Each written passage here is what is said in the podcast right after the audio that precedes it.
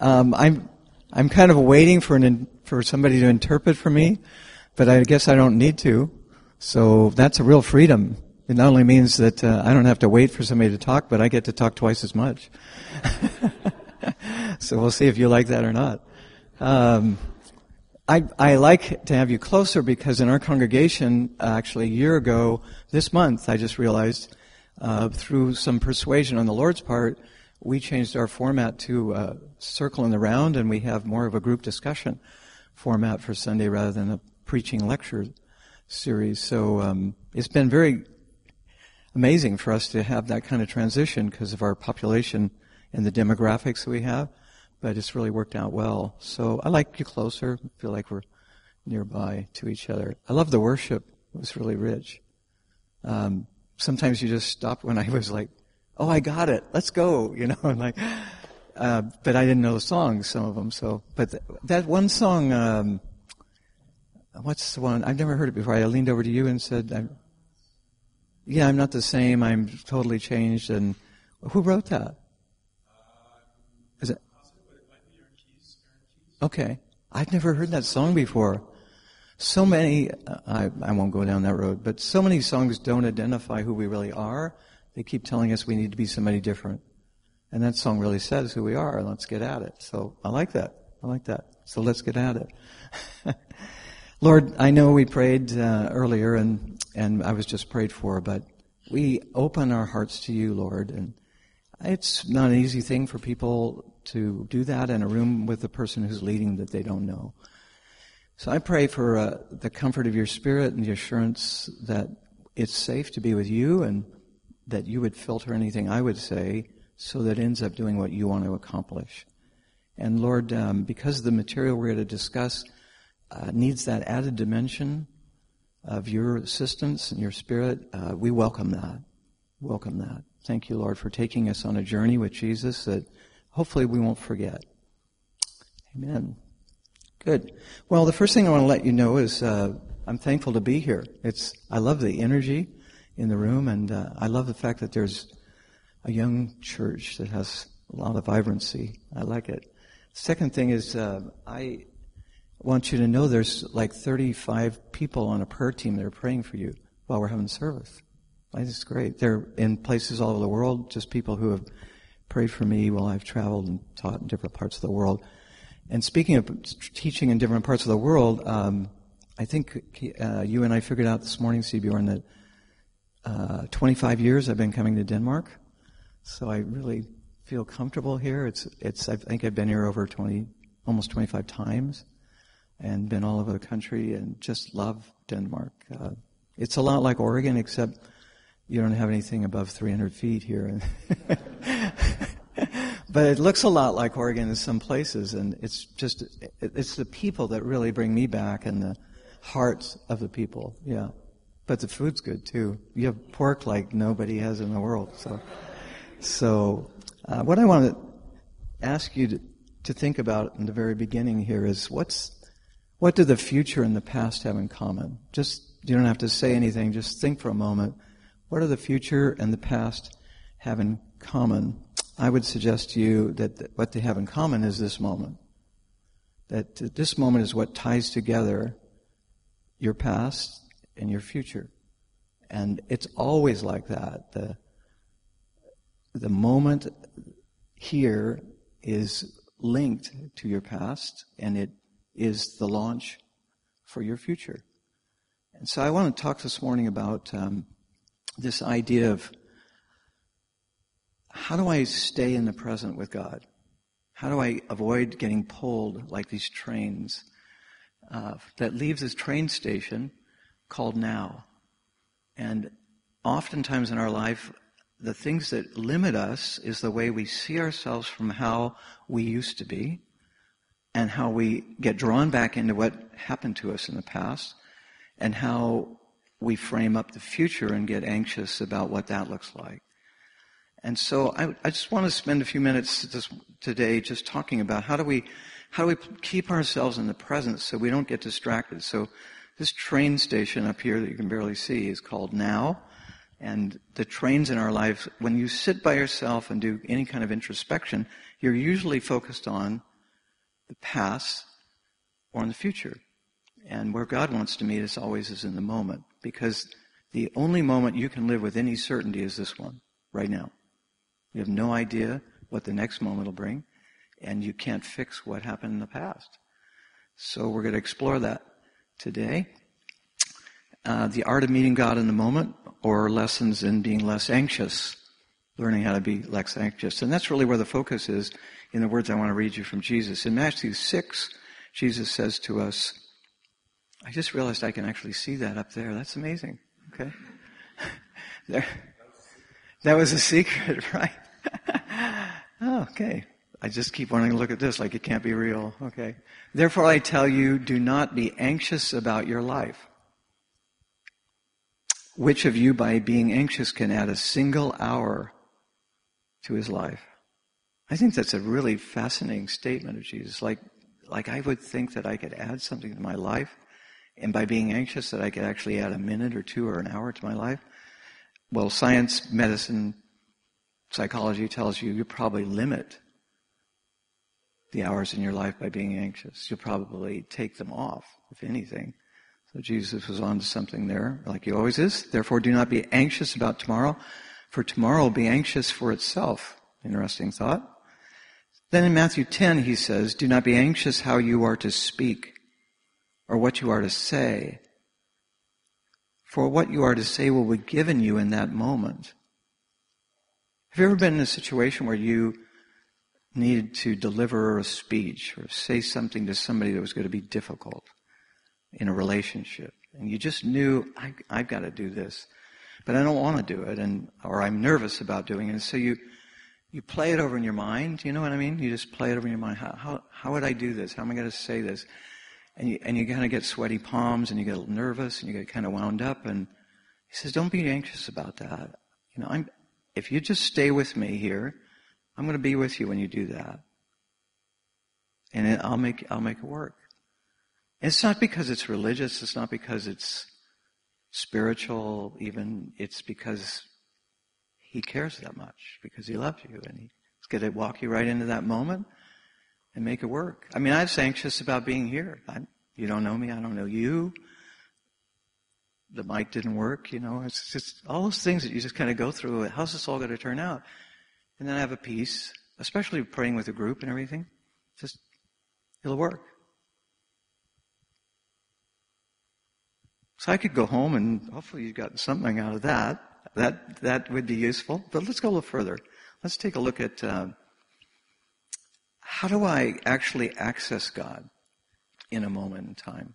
Because God is accessible in the slicing of any moment. And this is a cool illustration. It's somebody else took these photographs for me, but this is watermelon. Perhaps you can recognize that. And that is a large knife. And how do you slice this moment open and find that refreshing with God? Especially, how do you do that when your life is just pushed, when it's stressed? I wrote some material a while back, and have done a number of seminars on the topic of intimacy with God and spending time with God. And sometimes when I do a seminar on that, people will give me feedback, you know, I just don't have the time to do what you're talking about. I mean, I just, my life is so driven. My phone rings, the texts come in, all that. We all face that, calendar stuff. And then you go, okay, could I afford not to do this? Can I afford not to spend time with God? Because what I've found out is that if I actually will stop, and I'm pretty driven, if I'll actually stop and sit down and just, you know, Lord, okay, I'm going to give you this moment. I'm going to unpack this moment and give it to you. What I've actually found is he makes a lot more out of the other minutes. He actually stretches my time so that I have more time. It's the exact same thing as giving. If you give, Jesus said, it'll be given to you. Oh, how does that work? Well, I'll tell you how it works, Jesus says. With the exact measure that you give, it'll be measured back to you. You mean I set the standard? Yeah. So if you say, I can't afford to give that, you've said, I can't afford to receive. Now, I didn't come here to talk about giving, but don't get nervous about that. But if you say the same thing to God, I can't afford to give the time, I can't take the time, then you set the standard for how time's going to go for you. But if you say, Lord, I can't afford the time, but I'm going to give you the time, like I don't have the money, but I'm going to give this tithe, or I'm going to give this offering, then he says, oh, wow, I'm paying attention now. We can go and stretch those minutes out. And I've found that I get far more done in the minutes I have when I've given him the minutes I need with him first. So it's part of finding God in the moment. It works the same with giving as it does with time. Let's go a little further. So God is here. God's always here. He's, you know, I've had people say to me, you know, I know God's here, but it just doesn't work for me. Oh, I get it. You're an exception. God's omnipresent, but he can't be with you because you're like an exception. No, that's not what I really mean. Well, what do you mean? I mean, if God's here, he says, I'll never leave you or forsake you. Let's just get this figured out. I'll never leave you or forsake you. I don't feel like God's around. I'll never leave you or forsake you. I think he's with other people more than he is with me. I'll never leave you or forsake you. So if he's never going to leave us or forsake us, I don't think we can get away from him. Not that you want to. Maybe there are times you do. So if he'll never leave us, he's right here with us right now, this moment, any moment. How do I split this moment open and find him? How do I actually find God in the minute? So I'm going to take a practical look at that, because that's the art. How do you split this moment open and actually find God in it? Well, I'll never leave you or forsake you. Look at the rest of this. So we can confidently say, the Lord is my helper, I will not fear. Why can you say, I'll not fear? Why can you say that? According to that verse, talk to me. What does that verse tell you why you don't have to be afraid? Yeah, he's never going to leave you. So the art is, if I have fear, I haven't found God in the moment. Because if I know that he's here with me now, I don't have to be afraid. And I have confidence. So confidence comes from finding God's here. And when I have confidence that God is here and I find him, open my heart to him, it swallows up fear. It absorbs fear. We're going to explore that in more depth. So Jesus splits a moment open. So if you want to know what a moment split open looks like, I want to take you to something you're familiar with. This is a Starbucks moment. This is not that Starbucks, this one. Yeah, right. I don't drink coffee. I'm sorry. It's probably a sin in this country not to drink coffee, but I don't drink coffee because I'm pretty wound up. God gave me a caffeine personality, so I don't need caffeine to get going. But my wife likes coffee, and when I take her in to get coffee, she said, oh, honey, I'd like to have let's go to get a coffee. So I said, okay, that's fine. I don't mind hanging out with you and getting coffee. And she comes back from the counter with dessert. It's like, okay, where's the coffee? Oh, it's in there. It's in there. Get over it. But it looks like that other thing to me. Okay. So Jesus has this Starbucks moment with Nicodemus. And this is one of the most fascinating stories in the entire Bible for me, because Jesus actually walks Nicodemus through an exercise that's really profound. In fact, I've been shocked to realize that the essential ingredients of Jesus' theology and his pneumatology about the Holy Spirit and his soteriology about salvation, all of those are found in his conversation with Nicodemus. Not with his disciples, but with Nicodemus, who we've kind of chided, well, he came to Jesus by night and dark and everything. I don't think so. Jesus has found somebody who's an open spirit and a willing participant. And Jesus pours into this guy. Well, look, the centerpiece of the gospel is John 3:16. Who's it given to? Not Peter, James, and John. Nicodemus. If you thought about banners you've seen at sporting events all over the world that say John 3:16. They could actually have Nicodemus' name on there, not Peter, James, and John, because Jesus gives all this to Nicodemus. Quite a story. But I just want to unpack a little bit of it. Jesus says to Nicodemus, "Truly, truly, I say to you, unless one is born of water and the Spirit, he can't enter the kingdom of God. That which is born of the flesh is flesh. That which is born of the Spirit is spirit. Do not be amazed that I said to you, you must be born again. The wind is blowing where it wishes. You are hearing its sound. But you do not know where it is coming from or where it is going. So is everyone born of the Spirit." Did you notice how Jesus cut the conversation into two parts? The first part has to do with access. The second part has to do with activity. The first part, access. Unless one is born of water and the Spirit, he can't even get into the kingdom of God. So Nicodemus has come to him and he said, "Rabbi, we know that you're a teacher, come from God, because no one could do what you do unless God was with him." And Jesus isn't picked up on the flattery or anything. He just simply says to Nicodemus, unless you're born of water, unless you're born again, you can't even see the kingdom of God. So what has Nicodemus been talking about? We know that you're a teacher because we can see what you're doing. He's saying, Jesus is saying, quite politely probably, but you're on the outside looking at the results of what goes on inside the kingdom. It's like people walking by outside and they're going, well, there's lights on, the lights coming out to hear music, everything, but they're not a part of it. They're just watching it take place from a distance. They hear the sound, they see the lights, but they don't know what's actually going on in the Spirit here. And so they're on the outside. To be born again is to enter into, in this analogy, into this facility and experience that. And Jesus is saying, unless you're born again, you can't get access to that. You can't see it. You only see the results of it, but you can't see it actually working, and you can't have access to it to have it happen. But that's only half the gospel for Jesus. The other half is activity. The wind is blowing where it wishes. You're hearing its sound, but you do not know where it's coming from or where it's going. So is everyone who's born of the Spirit. How many of you have ever wondered why Jesus is giving a science lesson here? Like, what is he talking about? Why does Jesus start talking about the wind? You know, well, the wind blows, and Nicodemus is like, yeah, Jesus, what's that all about?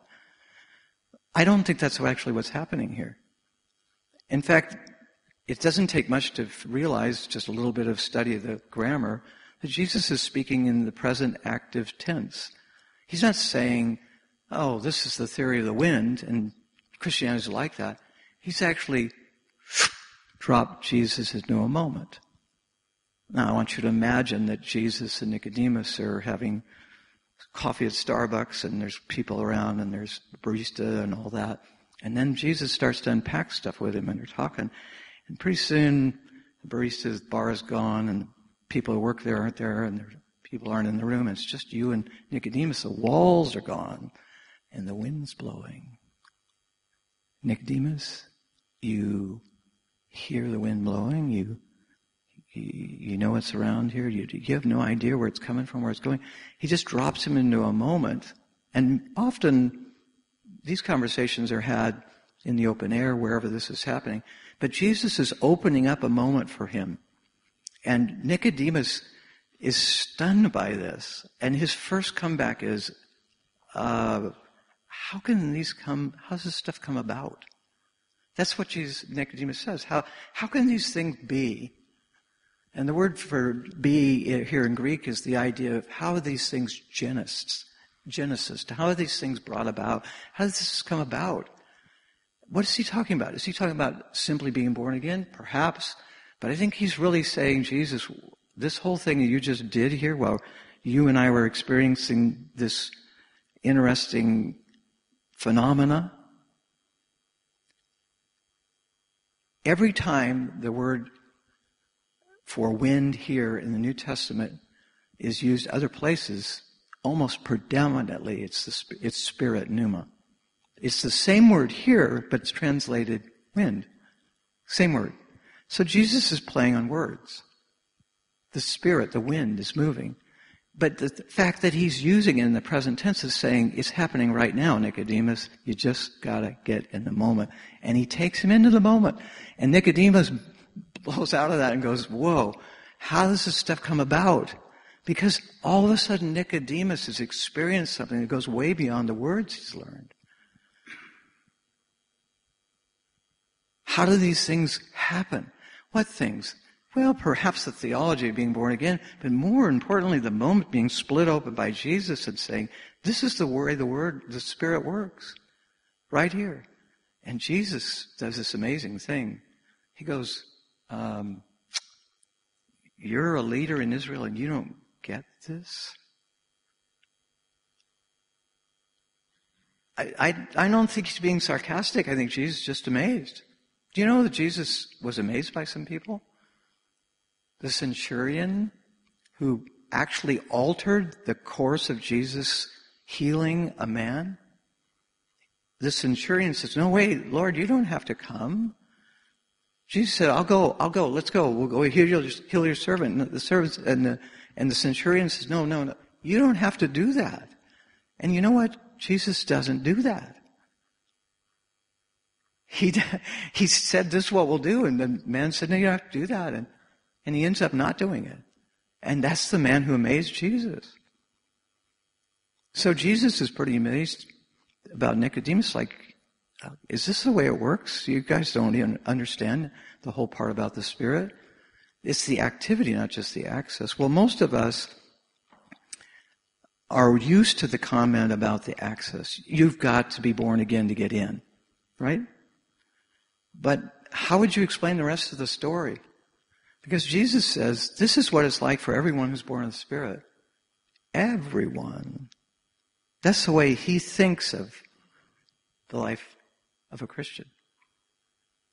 Did you ever notice that before? So is everyone who's born of the Spirit. Like, that's not a charismatic statement.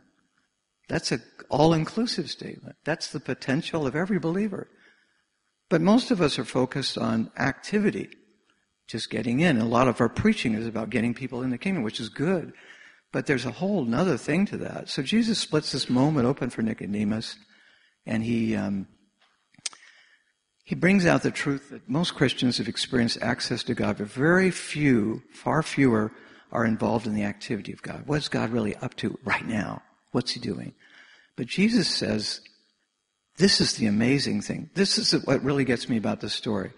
So Jesus has told him about being born again. Are you with me? And then he says, don't be amazed about that.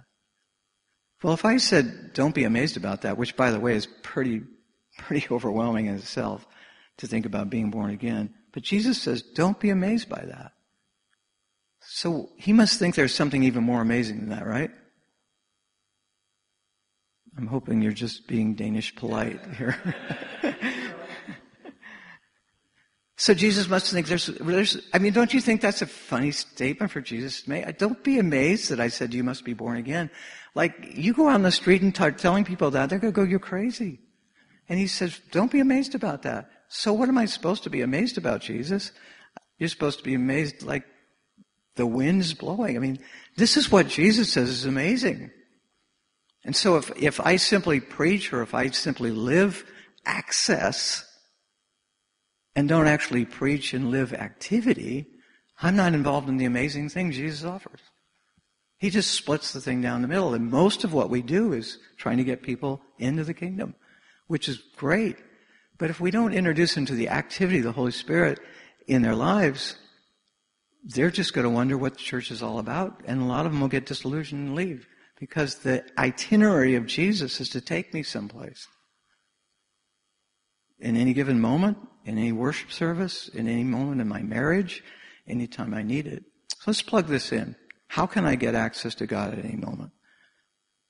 I have a time, but I don't have a clock. So, what time?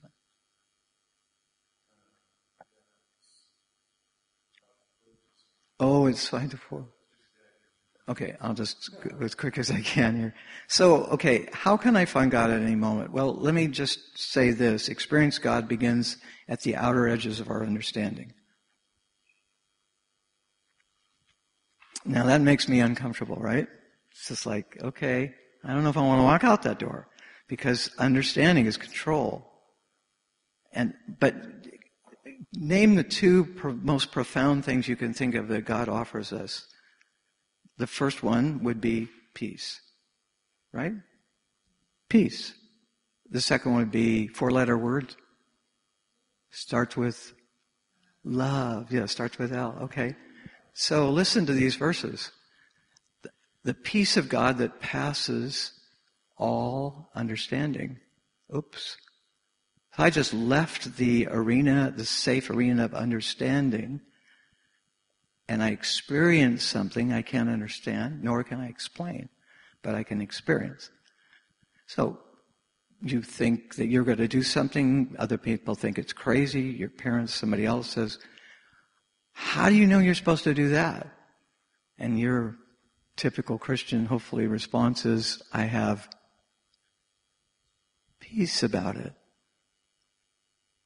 I have peace about it. Well, where'd you get that? I can't explain it. It passes all understanding. Love of God, that you may be filled with all the love of God that passes all knowledge. So all these two ingredients are past my understanding. One's past my understanding, peace. The other one's past my knowledge, love. And you bring them back into the world of words and try and explain them to people. But you're handicapped by language, because they're actually God's characteristics, and you've experienced them outside the realm of your understanding. So when you split the moment up with God, you're going to find that you're experiencing things you can't quite understand or get your head around, but your spirit engages them.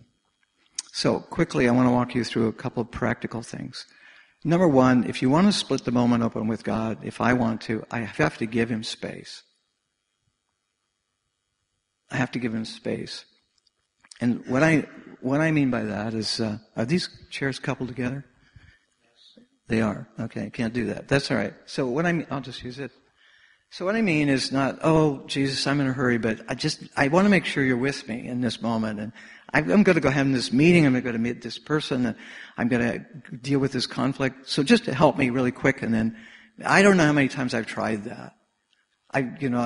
Sunday morning, I'm pulling out of the garage, and I just turn on my car, and it's like, Jesus, really, I don't want this to be. It's like, okay, do you understand that if you take that spirit that you have right now and take it into that meeting Sunday morning, that's what's going to influence the whole group? So would you like to just sit here for a moment, turn the engine off, and could we just get you kind of settled down and get my spirit in you instead of you asking you to always help you? It's a kind thing, but he really is trying to help me. So I have to, if I really want to give God some time, I need to give him some space, and I need to give him some time, and I need to just be able to breathe. And hopefully this is getting built into your life, because it's going to enrich the rest of it. So the second thing I need to do is I need to be completely authentic with him. Like, I just need to be open. I just need to be real. I don't need to say anything. In fact, I would suggest to you that there's a place with God that is prayer-free. Prayer-free. Like, it's not about what you say, how well you say it. It's not even about what he says. It's about being. Just about being. Just about being together. Be still and know that I'm God. How can anything be known if nobody's talking? It's past your understanding. It's an invitation. Be still and know that I'm God. Number three, don't get up until you've gotten through. So you've got this weight. So you've got this pressure. So you've got this anxiety. So you've got this fear. Don't get up until you've broken through. And let God exchange. This is a great verse, and I'll close with this. Philippians 4. Let God exchange. The Lord is near. Philippians 4. Stop being anxious. So the Lord is near. There it is again. We saw it before in Hebrews. The Lord is near. He's in this moment. Surrender your anxiety. Allow God to wick it up. Just stay put until he changes your anxiety into peace. Let's pray.